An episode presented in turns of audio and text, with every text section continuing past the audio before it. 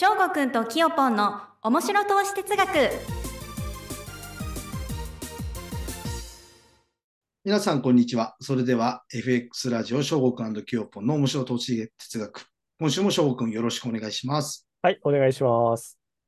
それでは、今回はですね、またゲストコーナーをやりたいというふうに思っております。前回、不動産投資家対合士さんにお越しいただいて、非常に反響が多かったんですね。なので、今回もスペシャルなゲストをお呼びしました。はい。こんな感じでいきましょう。はい。じゃあ、それでは今回はどういうゲストをお呼びしているかと言いますと、まあ、翔吾くんやね、僕が FX 関連の講座でお世話になっている副業アカデミー学長の小林正弘さんにお越しいただきました。それでは、松さんよろしくお願いします。はい、よろしくお願いします。まあ、我々いつもね、マサさんとお呼びさせていただいているので、いつも通りマサさんという形でお呼びします。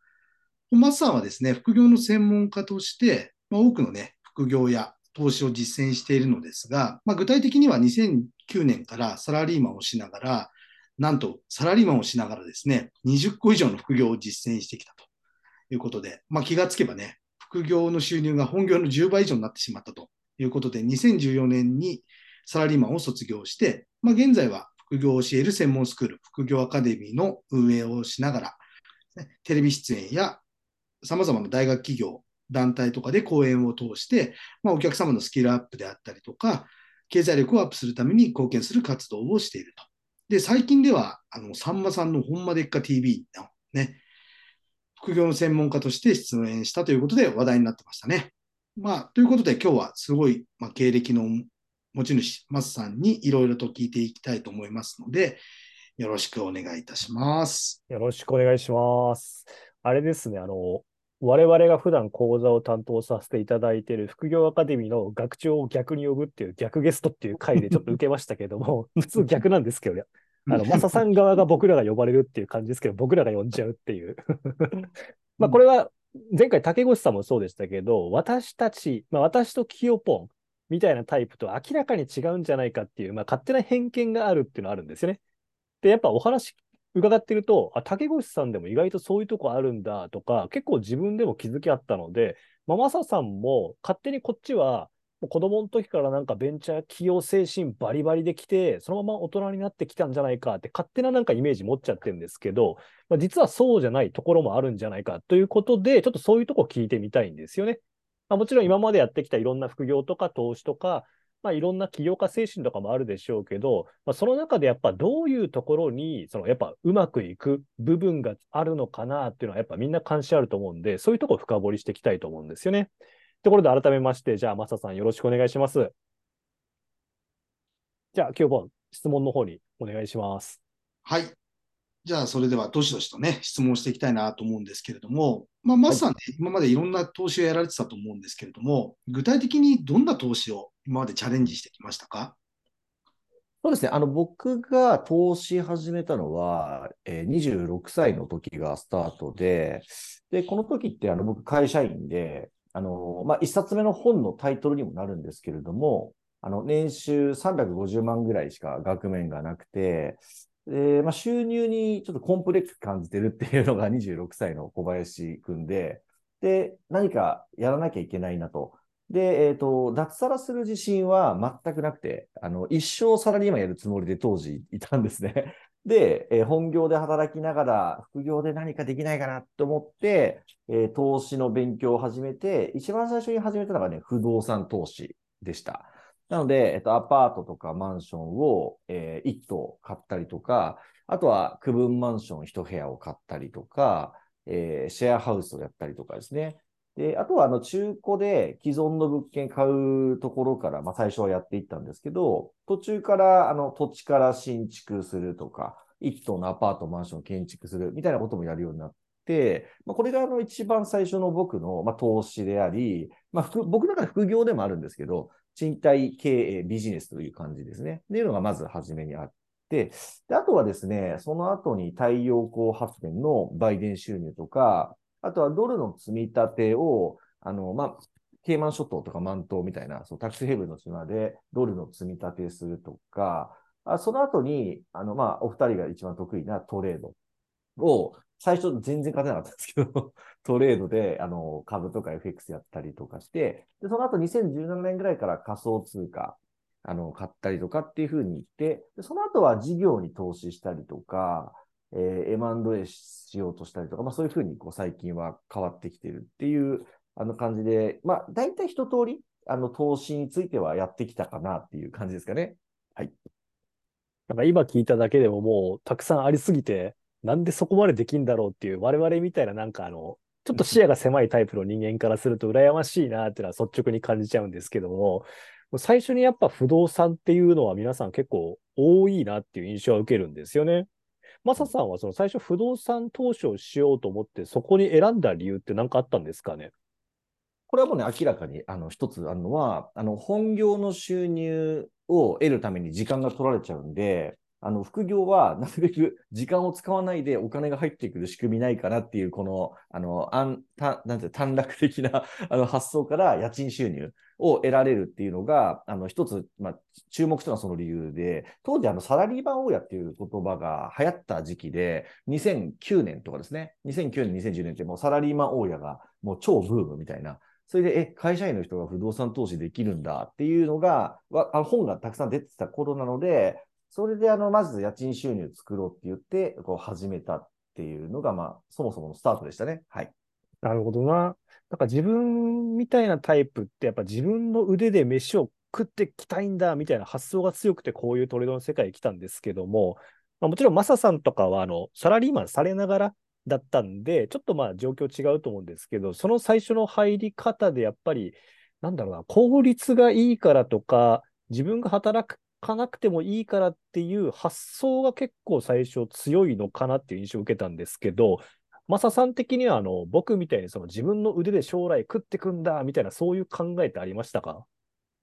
これはですね、最初はとってもじゃないですけど、そんな風に思えなくて、あの、まあ、自信がなかったっていうのも、ま、正直あり、あったと思うんですよね。だから自分に手に職つけてとかスキル磨いて、あの、稼げるようになるんだっていう気持ちは、少なくとも26歳の副業を始めようと思った頃はまだ持っててなくて、どちらかというと、あの、なんていうんですよね、何もしなくても お金が入ってきたらいいなっていう、この甘い、あの、考え方。それで、あの、その後の人生苦労するんですけど、まあでも不動産投資はそういう意味では、あの、さいい物件買えれば、あとは空室埋まるかどうかだけで、埋まってくれれば本当に何もしなくていいっていう意味では、まあ、いい選択をしたのかなと思うんですけど、その今野田さんがおっしゃった、自分でこう力をつける、自分のスキルを磨いて、自分でこう、個で稼ごうっていうのを思い始めたのは、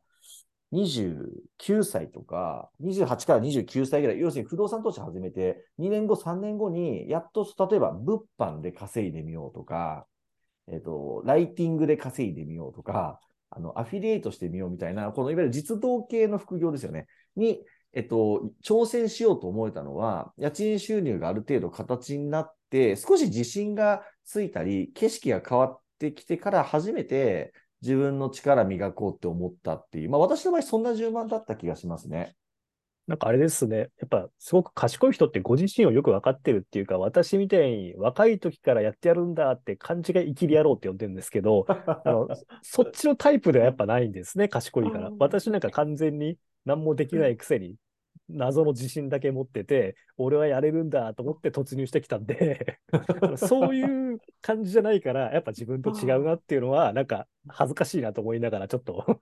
感じますいやいね。でも、ね野田さんと私は確かに、あの、タイプは違うと思ってて、あの、いや、僕は賢くはないんですけど、野田さんの方がなんて言うんでしょうね。多分、もともと自分に、あの、芯、芯があるというか、あの、絶対にこう、あの、負けないぞとかブレないんだっていう多分マインドが、多分もともと強いタイプだと、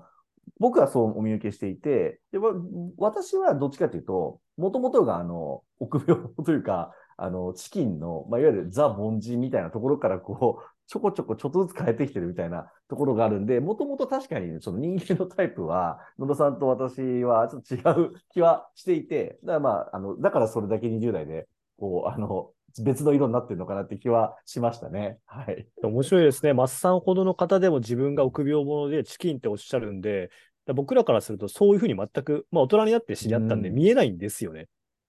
だそういうふうな感じっていうのはやっぱ自分でも思ってたんだっていうのはすごい意外なんですよね。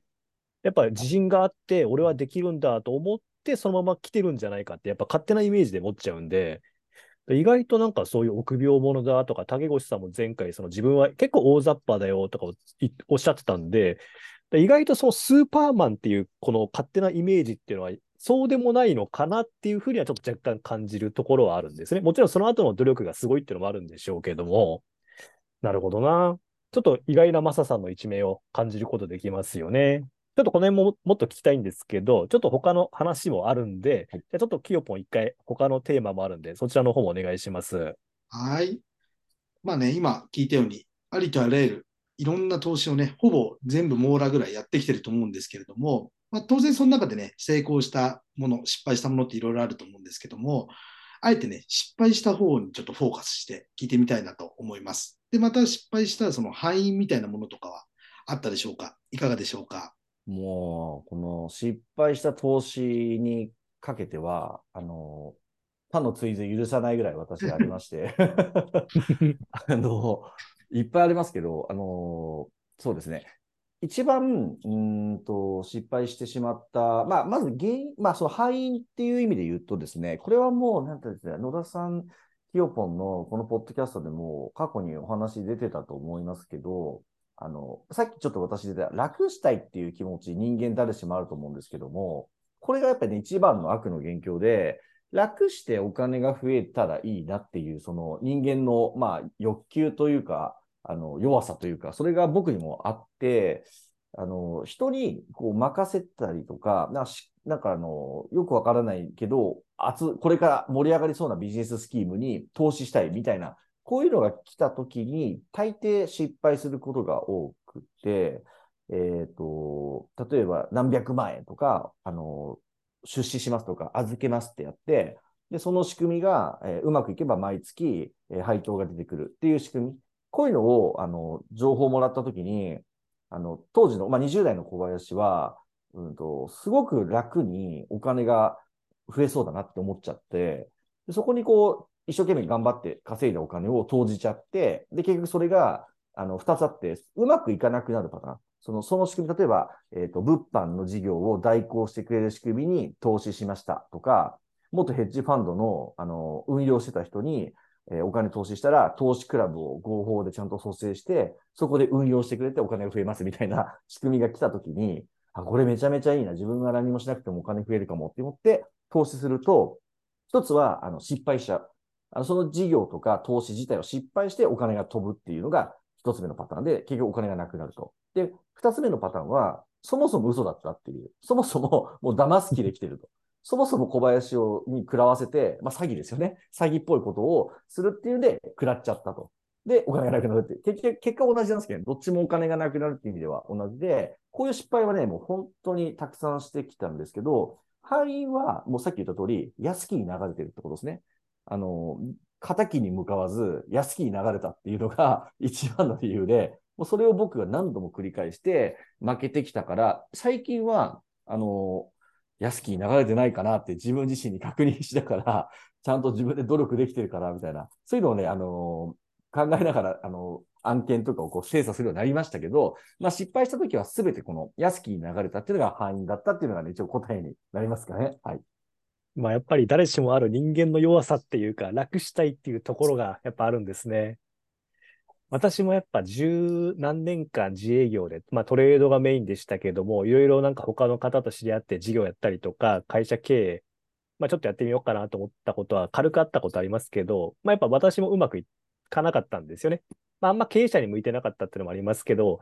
まあ、基本的には、まあ、マサさんがおっしゃったような感じで楽しようとしちゃったからっていうのはありますよね。で、やっぱり、あの、いろんな方話聞くと同じように、お金持ってかれちゃったとか聞くんで、まあ、マサさんもその数多分私なんかより半端なくされてんのかなっていうふうには思いますけども、まあ、ここはやっぱもうそれでうまくいく場合もありますし、うまくいかない時もあるんですけど、マサさん的には今現状そういう経験をいっぱいしてきた中で、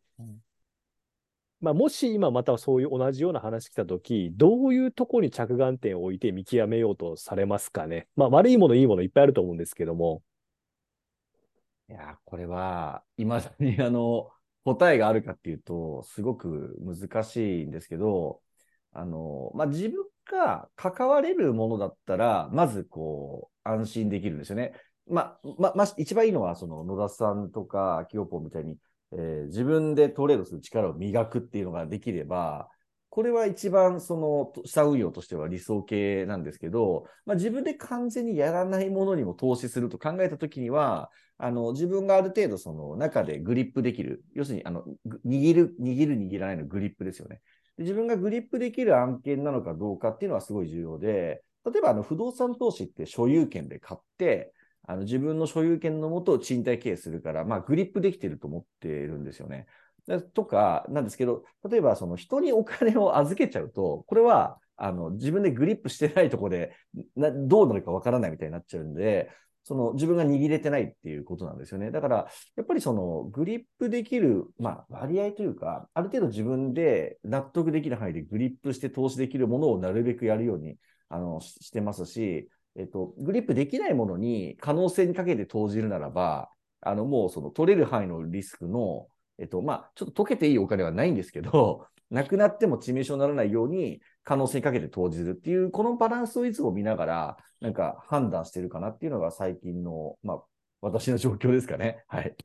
でもこれはトレードも同じですね。自分でハンドリングできないものにはしないっていう。だ私なんかも特に相場で全部がわかるわけじゃないんで、まあ、年間通しても、まあ、本当3割、4割以上とかわかんない時あるんで、そこで自分でコントロール不可能な、もともと相場なので、それ以上リスクを負ってもしょうがないから、その時はもう何もしないっていうスタンスもやっぱ大事なんですけど、まあ、それは多分事業投資とかするときとか、他の投資もまあ同じなのかなっていうのは今感じますね。だマサさんが自分でグリップっていう言葉を使ってらっしゃいましたけど、自分でグリップできる範疇を超えるものはもうやっぱ手出さないっていう今考えなんでしょうね。まあ多分そんな感じです。まあ私なんかよりも事業経験多いと思うんで、私なんかより全然詳しいでしょうけど、まあ私もなんとなくはちょっとは少しは手出してきたことあるんで、なんとなくわかるかなっていう感じですね。まあやっぱ失敗か。しまあこれは他の、ね、人もいっぱいあると思うんで、ちょっとね、またいろいろ聞いてみたいと思うんですけど、やっぱり楽しようと思うとダメ。人に完全任しちゃダメとか、まあ当たり前っちゃ当たり前ですね。はい。じゃあちょっと次の質問も聞いてみたいんで、きよぽんお願いします。はい。で、まあそんなね、いろんな失敗をしてきたマサさんですが、まあマサさんがね、まあさっきちょっとお話しいただいたんですけれども、まあ投資をするにあたって大切にしていることうんうんでしょうか？これはね、いろんな答えがありますけど、あのーまあ、一言言うと、あの、ポジティブなちょっと表現でするならば、あの、取れるリスクはしっかり取るっていうのを、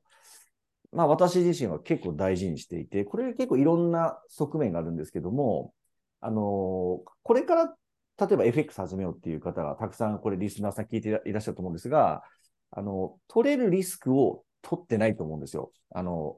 特にこうこれから始めようという方は、あの、要は怖いから、リスクが怖いから、本来取れるはずのリスクすら取ってないっていうのが一つの考え方で、で、それは僕からすると、あの、もったいないなと思うし、あの、それだとその投資での成功っておそらくないかなと思っているっていう、この、これが一つなんですけど、まあ、逆に、あの、もう一つの意味で言うと、あの、取ってはいけないリスクまで取ってるっていうのが、もう一個の注意点で、あの、自分の今の自分のお金の器とか、あの、マインドセットとか許許容幅のを超えたようなリスクを、その一発逆転ギャンブルみたいな気持ちで、えそのリスクを取っちゃう。で、これ一発うまくいけば1億だ、10億だ、みたいな気持ちになって、あの、例えば貯金の8割を投じてしまうとか、これは、あの、と取っちゃいけないリスクを取ってるっていうふうな、あの、ことだと思っていて、なので、僕がいつも投資するときに考えるのは、えーもちろんその、えー投資する仕組みに自分がどれだけグリップできてるかっていうのはもちろん精査した上で、えー仮にこれがうまくいかなくても致命傷にならないよねと。そのリスクは取ろうと。で、逆にそのリスクを恐れすぎて何もしないっていうこともリスクだと思っているので、取れるリスクは取るよと。で、取れないほどの危ないリスクは取ってないなと。この辺のバランスをですね、常に考えて、えーいずれにしても取れるリスクはしっかり取る。でそこでやらない理由を、あの、排除するみたいな ことをやってるっていうのがね、一つのポイントかなと思いますね。なるほど。ちょっと今のお話伺って、さらに聞いてみたいことできたんですけど、そのマサさんがその自分であ積極的に投資したいとか、事業にあのお金かけたいって思うランク付け A、B、C とかいろいろ期待値によってあると思うんですけど、例えば積極的にやりたいと思える時と、まあこれ普通かなと。まあ、やってもいいし、やんなくてもいいかなっていうの。それとこれちょっとどうしよっかなって悩んでる期待値低いやつって考えたときに、どれぐらいの資金の投下を許容ししてるんですかね。その許容度というか資金管理の意味で。そうですね。僕が今あやっていく中で許容できるリスク、あんまりストレス感じないのは、まあ、500万から1000万ぐらいを、えー投じるぐらいだと、あのまあ、お金が減ったら嫌なんですけど、全然取れないリスクじゃないな、みたいな感じで、えっ、と、投資するケースが結構あって、これは、あの、案件として、投資としてすごく面白いなと。今まで、あの、自分が、あの、踏み入れたことないジャンルで、可能性感じるな。あとは、確かに理論上、こういう収益性があるから、すごいこの利回りがパフォーマンスが高く出るんじゃないかなっていう時に、まあ、500万から1000万ぐらいの投資は、一旦やってみてもいいかなと。で、これは取れる範囲のリスクだなってすごく思っていて、これがじゃあうまくいかなくて、えっ、と、大きく目減りするとか、なんならなくなってしまっても、まあ、いい勉強だったなって思えるように、あの、できるとしては、最近はそれぐらいのなんか感覚になってきて、で、あのーそれ以上の額、例えば、えー最近だと2億円かけて、あの、マンション建築とかやるんですけど、これはもう、なんて言うんでしょう、絶対に失敗が許されない、あの、資金調達もしながらやる投資なので、ここはね、かなりの分析と、えっ、と、絶対に大丈夫だなっていう確信のもとやっていくという形。で、逆に、えっ、と、まあ、数十万円とかの何か学びに投資するとか、えー何か面白い、あの、仕組みに、えートトレード系とかでもちょっと面白い仕組みとかあれば、ちょっと何十万円投資してみようかなっていうのは、なんかこう、ジャブ、ジャブ打つみたいな感じでやるぐらいが、最近の僕の感覚は、こんなレベルですかね。ちょっとごめんなさい、答えになってるかわかんないんですけあ、ど。でも十分わかりやすかったです。は一般的に我々の FX トレードだと投じていい資金って大体ポジションサイジングという考えなんですけど、まあ、1回の損切り額マイナス2%以内に収めようねとかいう考え方はよくラジオでも話してるんですけども、まあやっぱり経営者の方とか事業投資される方って、まあ、そのパーセンテージの割合とかはちょっと人によって違うと思うんですけど、やっぱ同じような感じでししっかりさ考えてんだなっていうのはわかりますよね。私も若い時失敗した時、FX 以外でもあるんですけど、自分の例えば貯金の30%、40%投下しちゃうとかやってましたし、で、帰ってきませんとか、私も今経験あるんで、今のマサさんのお金の器的に、まあ楽しそうで積極的にやりたいなと思ったら500万から1000万は全然大丈夫だよっていう感じなんですね。まあもちろん最初からそんなお金の器がね、でかかったっていうふうにはないと思うんですけども、最初は多分100万、200万でもビビるとは思うんでみんな。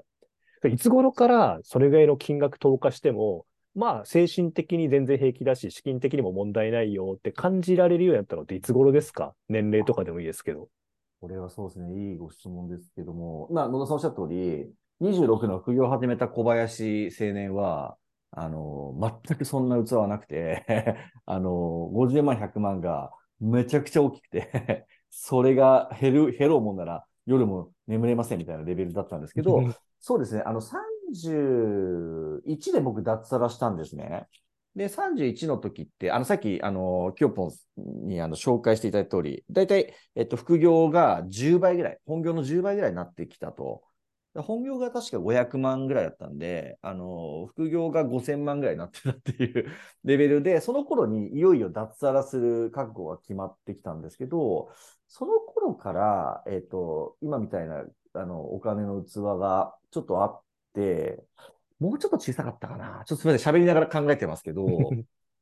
うん、もうちょっと今より小さかったと思うんですけど、でもそうですね、31で脱サラした後ぐらいから、あの、ある程度お金の器がちょっとポンと一つか二つ上がってて、で、あとその自分で取れるリリスクの、あの、なんていうんでしょう、金額もある程度、あの、明らかにわか意識できるようになったのと、自分でちゃんとこう、努力して、あの、収益を得るっていう自信も26の時よりはかなりついてきてたんで、まあ今の野田さんが FX で、あの、収益をすごく出す自信を持ってらっしゃるのと同じように、僕もいろんな副業とか、あの、資産運用で、あの、収益を生み出せる自信が30代前半で結構か確立できたことで、さっき申し上げたような器ができてきたっていう、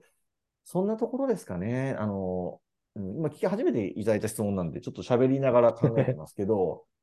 そんな感じだったと思います。はい。はい。うんいいですね。普段、あの、我々も意識してるんですけど、あの、結構私も若い時から人に質問すること多くて、当たり障りじゃなくて、その人だからこその、あの、話聞きたいってよく思ってるんですよね。うん今はもうマサさん見たら、それはもうすごいし、お金の器もあるって、それはわかるんですけど、一体じゃあそれがいつ頃から変わってきたんだろうとか、そういうとこやっぱ学びたいんですよね、こっちも。私で言うと、まあ、最初お金の器なんか私も10万、20万もないのに、1回のトレードで30万、50万勝とうとするから、それは無理だよね、みたいな話と一緒で、やっぱだんだんだんだんその損切りできる額が自分の中で確定できて、マイナス10万なら簡単に切れるよね、ってなってきたら、プラス10万が簡単に取れてきたっていう話、多分、副業アカデミーの公式ラジオの方でも話したと思うんですけども、結構自分はそのお金の器ってマイナスから決定するよねっていう考え方を持っているので、マサさんも副業とかで本業の10倍、まあ、それも副業っていうのかっていうぐらいの収益ですけど、まあ、やっぱ収益が大きく出せるようになってきたから結果的に晴れるリスクもでかくなるし、まあ、心の器、お金の器も上がってきたんだなっていう、まあ、性の相関を感じるんですよね。私の場合、完全に逆相関から来てるんで、マイナスから決定させちゃってきたんで。でもどうですかね今はマイナス、例えば500万投下して失敗しても大丈夫ってことは、まあ、500万、マサさん今目の前に来たとしても、別に心がそんなに揺れ動く金額ではないのかなって今想像したんですけど、どうなんでしょうね、これね。私はマイナス100万とか余裕で損切りできるんで、プラス100万も別に大した金額に正直感じないんですよ。トレードの世界においては。目の前に現生100万あったらびっくりしますよ。わあ、大金だって。あくまでトレードの話ですけど。どうですかね？マイナス500万とプラス500万、どっちを強く感じますか？いやー、いいご質問ですね、本当に。あのーそうですね、ごめんなさい、500万じゃなくて1000万で話したいんですけど、はいあの、この間ちょっと僕、不動産売却したんですよ、お一棟。で、まあ3億弱ぐらいで売却ができたんですけおど、手付金がい1000万キャッシュだったんですよ。で、目の前にドンって手付金で1000万置かれたときに、1ミリも感情は動かなかったですね。おお あの、正直、まあ、野田さんにすごい初めてのご質問いただいたんで、ぶっちゃけ、1ミリも感情は、なんて言うんでしょう。揺らがなかったですね。1000万円が目の前にあっても。っていうぐらいな感じではあって、でもそれってなんどうなんでしょうね。なんか、うんと、なんでなんだろう。なんか、その、お金が、あのいや、すごい大きなお金なんですけど、1000万円って。なんですけど、あのね、なんか、あの自分でこう、分かった上で、理解した上で、しっかりと取った収益って、あの、まあ、あんまりこう、なんて言うんでしょうね、想定内だから、心がそんなに影響ないのと、あと、分かってる範囲での損切りとか出費、これもあんまりその心に影響がないのかなと思ってて、だからちゃんと自分で自信を持って、あの、手に入れている収益とか現金、キャッシュっていうのは、その、なんていうんでしょう、あんまり精神的に、こう、影響がないのかなっていう気はしてて、道端でいきなり1000万落ちてたら、もうすごい驚くと思うんですよ。うわ、何これってなると思うんですけど、やっぱりこう、一つ一つ自分が積み重ねてきたことで得られる、あの、ベネフィットっていうのは、あと、まあ、損、損も含めて、まあ、あんまりこう、影響しない、よ、よくも悪くも、あの、心のブレっていうのは出なくなってる気はしますね。まあ、野田さんの今の質問で初めてこれ考えましたけど、っていう感じ、ごめんなさいね、ちょっと交代になってないかな。あええありがとうございます。あの、そんな感じですね、率直に。うんマサさんでも初めて考えるようなことを聞けてるっていうのはこっちも嬉しいですね。お互いにとってなんか新しくその学びがあったりもするかもしれないんで。で、今お話伺ってて感じたのは、さっきのキーワードもあった通り、ご自身でグリップができるかどうかっていうのがすごく重要そうな感じしましたね。私もそうですけど、あの、損切り100万出るよねっていう想定内だったらいいんですけど、全く想定してないのに急に100万取られたら私多分感じ方強いんですよ、100万でも。先ほどマスさん、手付金で1000万置かれたとき感じなかったっていうのは、そのグリップしてる範囲内でも1000万だったからっていうことなのかなと思ったんですよね。で今私が例えば変な話、マサさんに1000万急にあげますって言ったら多分感じ方強く感じるはずなんですよね。1000万ですかみたいな。これキーワードですね。やっぱ自分でコントロールできる、グリップできる範囲でリスク取って、収益もそのグリップできる範囲で取っていかないといけないんだよっていうのは、なんか投資っていうジャンルでは大事だと思いますね。改めて思いました。ちょっとこれ長くなってきてますけど、キヨポンにも聞いてみたいんですけど、キヨポンは自分で想定できる、グリップできる範囲の損失と利益って今どんぐらいですか？いやそれもやっぱりトレードっていう世界で置き換えるのとプライベートでだだいぶ変わってくると思うんですよね。まさにトレードって置き換えるとトレードに対してのリスクっていうのは自分の中でコントロールをしてるつもりなんで、ただそれをプライベートで、なんでしょうね、こう例えば何かに投資して、あ、投資じゃないですね、何かプライベートでいきなり失ったら、多分100万ぐらいで結構きついと思いますね。まあ、普通そうですよね。うんまあ100万、まあ、100万ぐらいだったら、まあ、いざとなればっていう気持ちもどっかあるんですけども、うん、でも正直ぐらつきますよね。ちなみにトレードだと、トレードだと、トレードだと、やっぱり20万ぐらいまでが最大値かなというふうに思いますね。なるほどね。じゃあ、そのグリップできる範囲を、まあ、プラマイ20万の前後でやっていくっていう感じでよね。ですすね。はい。これ私もちなみにトレードとプライベート違いますからね。うん、トレードだと金額跳ね上がってきてますけど、プライベートって意外ともっと少ないですからね。うん、そう。だからちょっと数字上のデータだけでしか見えてないっていうのもちょっと良くないところなのかもしれないですけどね。うんだこの実業とか投資で投下する、グリップできる金額とプライベートの金額をあんまり一致さすぎすぎると、あのプライベート壊れちゃうっていう人見てきてるんで、そこはぜひ気をつけてほしいですよね。あのトレードで月、じゃあ200万余裕ですよっていう人が、プライベートでも同じことやり出すと、あの破綻したりしますから、どっかでうん。そうだぜひこれは気をつけたいところですね、お互い。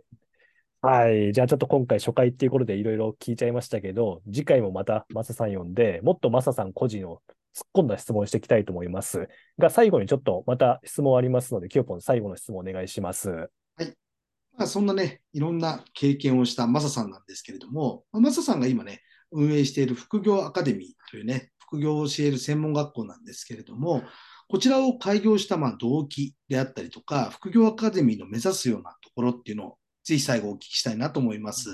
はい、ありがとうございます。あの、やっぱりですね、僕自身がさっき申し上げた通り、26歳の時に、あの、年収300万円台で、お金の、その、コンプレックスがあったんですよね。で、それで副業とか資産運用を始めて、えっと、人生がこう変わってきたっていう、その変化を自分が体験しているので、それが、あの、なんか、あの、他の人にも、あの、再現性があったりとか、教え始めた時に、他の人が結果出る経験が30代前半でできて、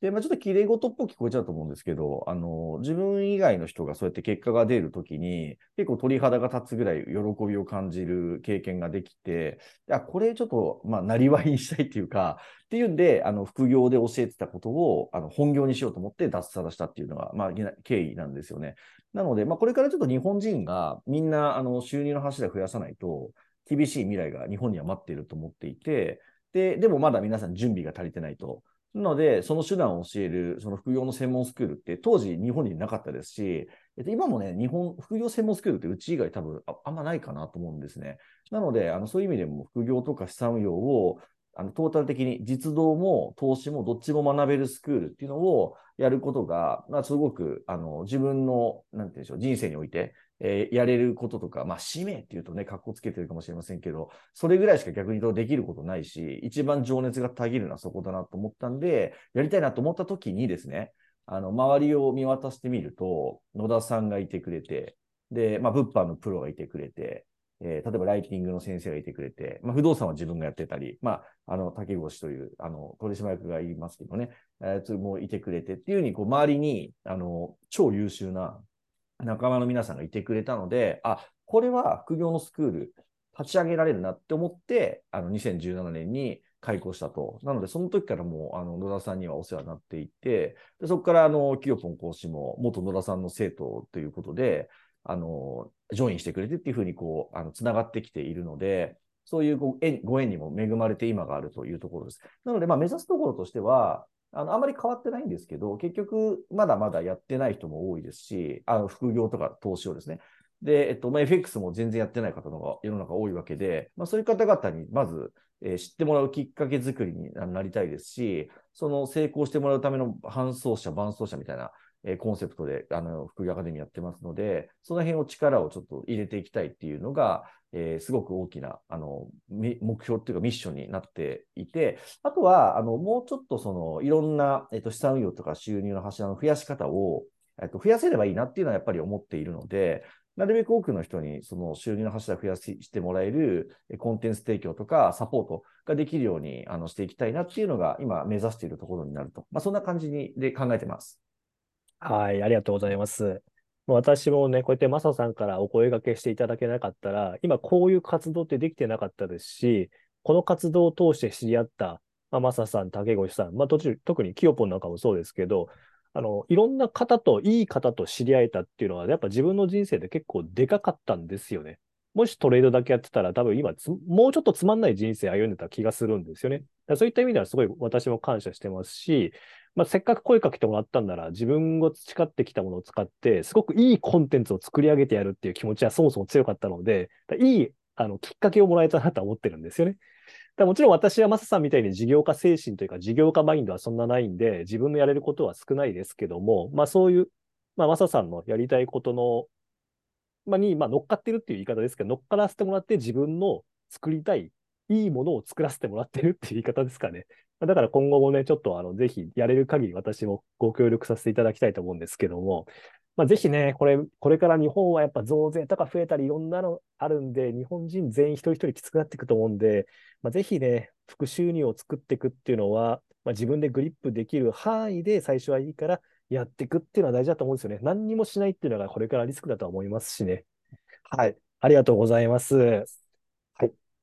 はい。ありがとうございます。じゃあ今回ね、第1回目ということなんですけど、1回目にしては非常に内容の濃いものになったかなと思いますが、また次回はね、さらにこのマサさんの、ね、マサさん自身をね、深掘りしていくということで、次回やっていきたいと思いますので、また皆さんよろしくお願いいたします。じゃあ本日、マスさん、野田さん、ありがとうございました。ありがとうございました。はい、ありがとうございます。それでは皆さんまた来週よろしくお願いいたします。失礼いたします。